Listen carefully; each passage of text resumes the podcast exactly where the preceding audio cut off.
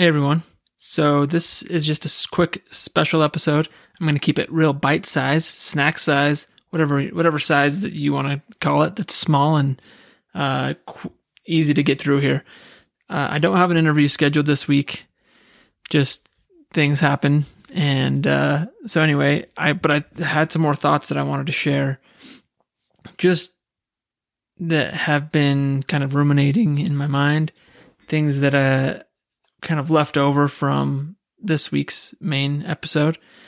If you listen to this week's episode, I talked a lot about uh, how the story of Alma and the change of heart that he experienced and his uh, being born again is a dramatic, drastic example of a conversion, but that there's more to that. And I mentioned that he tells us himself later on in Alma chapter 5 that it took him a lot of prayer and fasting to come to the knowledge of uh, of the of the gospel and of uh, the atonement of Christ, and that that knowledge came through the Holy Ghost. And so I laid that. I talked about that, and I talked about that. That really is how we should all be, right?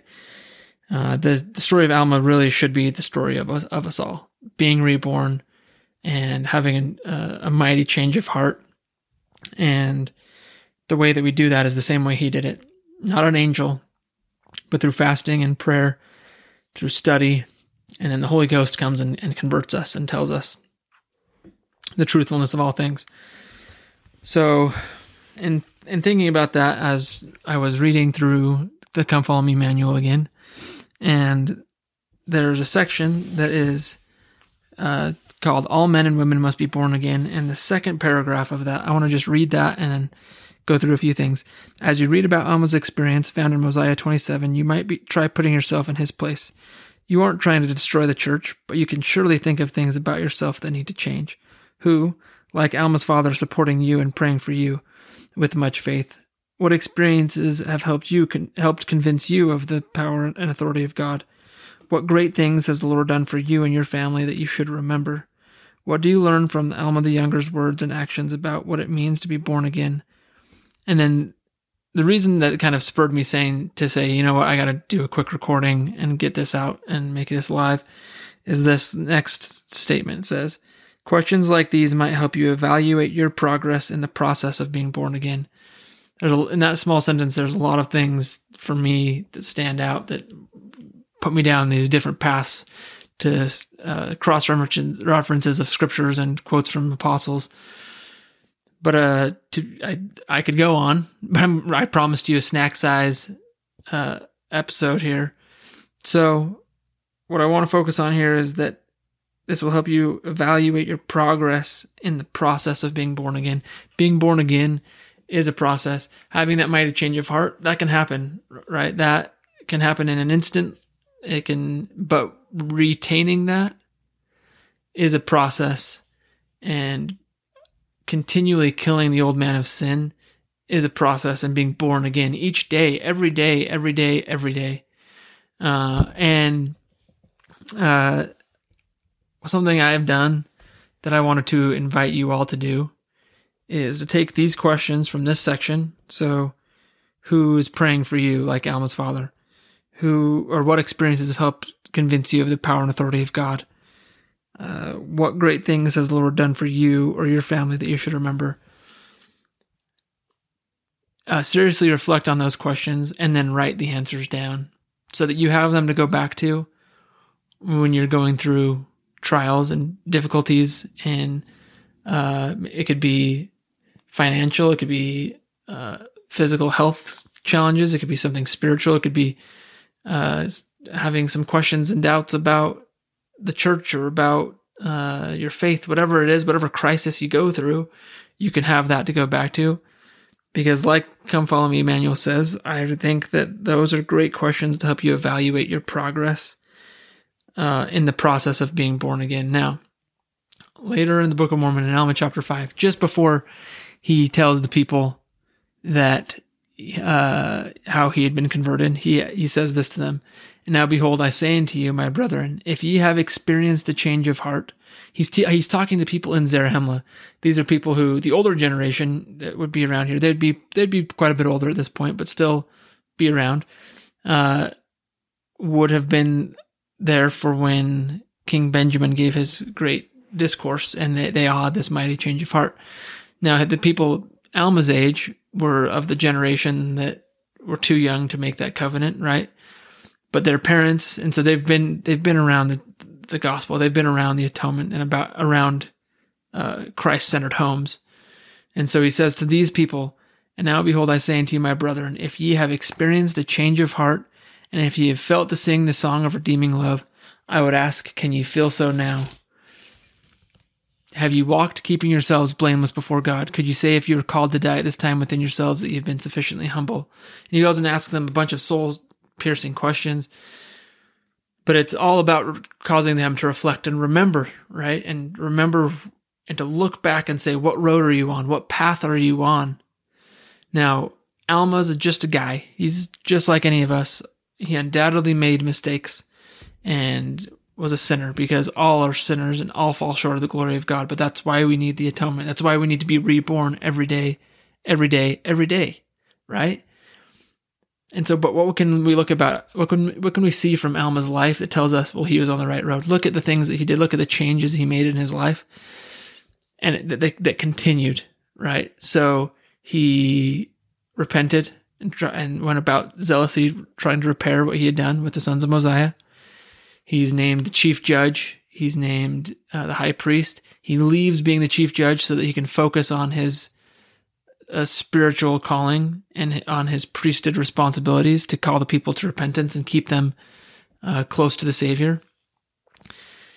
Uh, he then goes on a mission tour of the area and he goes to Ammonihah, a city that kicked him out and rejected him, a city that where he sees uh, women and children burned and yet he persists, does not back down from the gospel, continues to call them to repentance.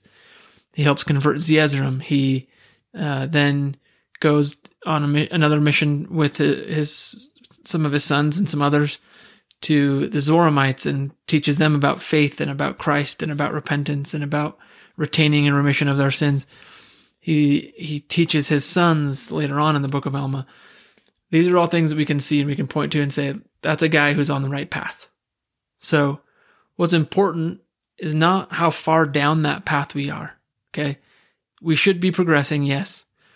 Uh, there's a guy on my mission. It's kind of a silly quote, especially in the context he gave it, but I took it and uh, I've always remembered it because I think there's some power to it.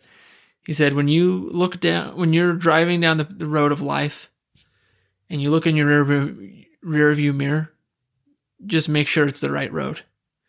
So as you are assessing where you are, one of the most critical aspects is being on the right road. That's what the Lord wants for us. If we're on the right road, we'll be we'll head in the right direction. We will progress. We might we'll go from milepost 1 to milepost 2 to milepost 3 to and sometimes we might break down and get a little stuck and but as long as we're on the right road and we're striving and we're trying, that's what matters. And so if you have felt to sing the song of redeeming love, can you feel so now? Are you, you felt it in the past? You were on the right road in the past. Are you still on the right path? And so I just wanted to share this these thoughts with you. And again, this this little paragraph from "Come Follow Me" really has uh, struck me. Uh, so I took the time and I went and I wrote down in my uh, journal answers to those questions, like what great things has the Lord done for me that I should remember. Now, when I started thinking about those things, there were great things and marvelous things, things that are like um, miraculous, that are all of them. I would say are miraculous, but uh, when I say miraculous, I think uh, that an outside observer would say that was a miracle type of things. Uh, I have a son who was born with special needs and uh, was in the NICU in the hospital when he was born for over a month, and there was a scary, trying time. He was born with a a, a syndrome or a, a disorder that uh, was not easily diagnosed and caused him to stop breathing multiple times. We almost lost him a lot of times in in that time that he was in, in there. And there was many, many miracles that happened that occurred in our life, in his life, so that he survived. So that's something I wrote down. But as I really started to think about what the great things the Lord has done for me, I realized that there were many small things that led to great changes. The forgiveness that I've received in my life, uh, the guidance and inspiration in knowing that the Book of Mormon is true, the inspiration and desire to serve a mission, uh, meeting my wife, these small moments that have great uh, eternal consequences for me personally. And those are the things that are common daily occurrences that we all tend to happen tend to happen to us over and over without us even recognizing. And so it's important that we ask the question, what great things has the Lord done for me that I that I should remember? And the reason that's a question in this section, remember, is that when the angel appears to Alma, he says, Hey, look, if you're to, if you want to be cast yourself off, great, but stop uh, going around to destroy the church. And he says, I was saying to thee, go and remember the captivity of thy fathers in the land of Helam and in the land of Nephi, and remember how great things he has done for them, for they were in bondage and he has delivered them. It's that remembrance that spurs this, right? It's the remembrance in us that can continue, uh, that can spur a continual change of heart and a continual rebirth, being born again. Remembering the great things He's done for us in the past helps us to have hope for the great things He'll do for us now and in the future. So, anyway, those are the thoughts I, I have just kind of been really uh, thinking about. Thoughts I'd been thinking about. Yes, I said that. That's not what I meant uh, impressed to share. Those are the thoughts I had been impressed to share. And uh, without having an interview this week, I felt like it was worth just taking a few minutes and sharing that with you. Hope you guys are enjoying this week. I appreciate everyone who's listening. Shout out to all my listeners out there. It's it's pretty cool to hop on and I can see the statistics of where people are listening. So shout out if you're listening in Ireland. There's one of you because it's been consistent. Shout out to you props to you. Thank you, my Irish friend. Uh, anyway, thanks for listening, and I'll chat with you soon uh, next next week for next week's uh, Come Follow Me.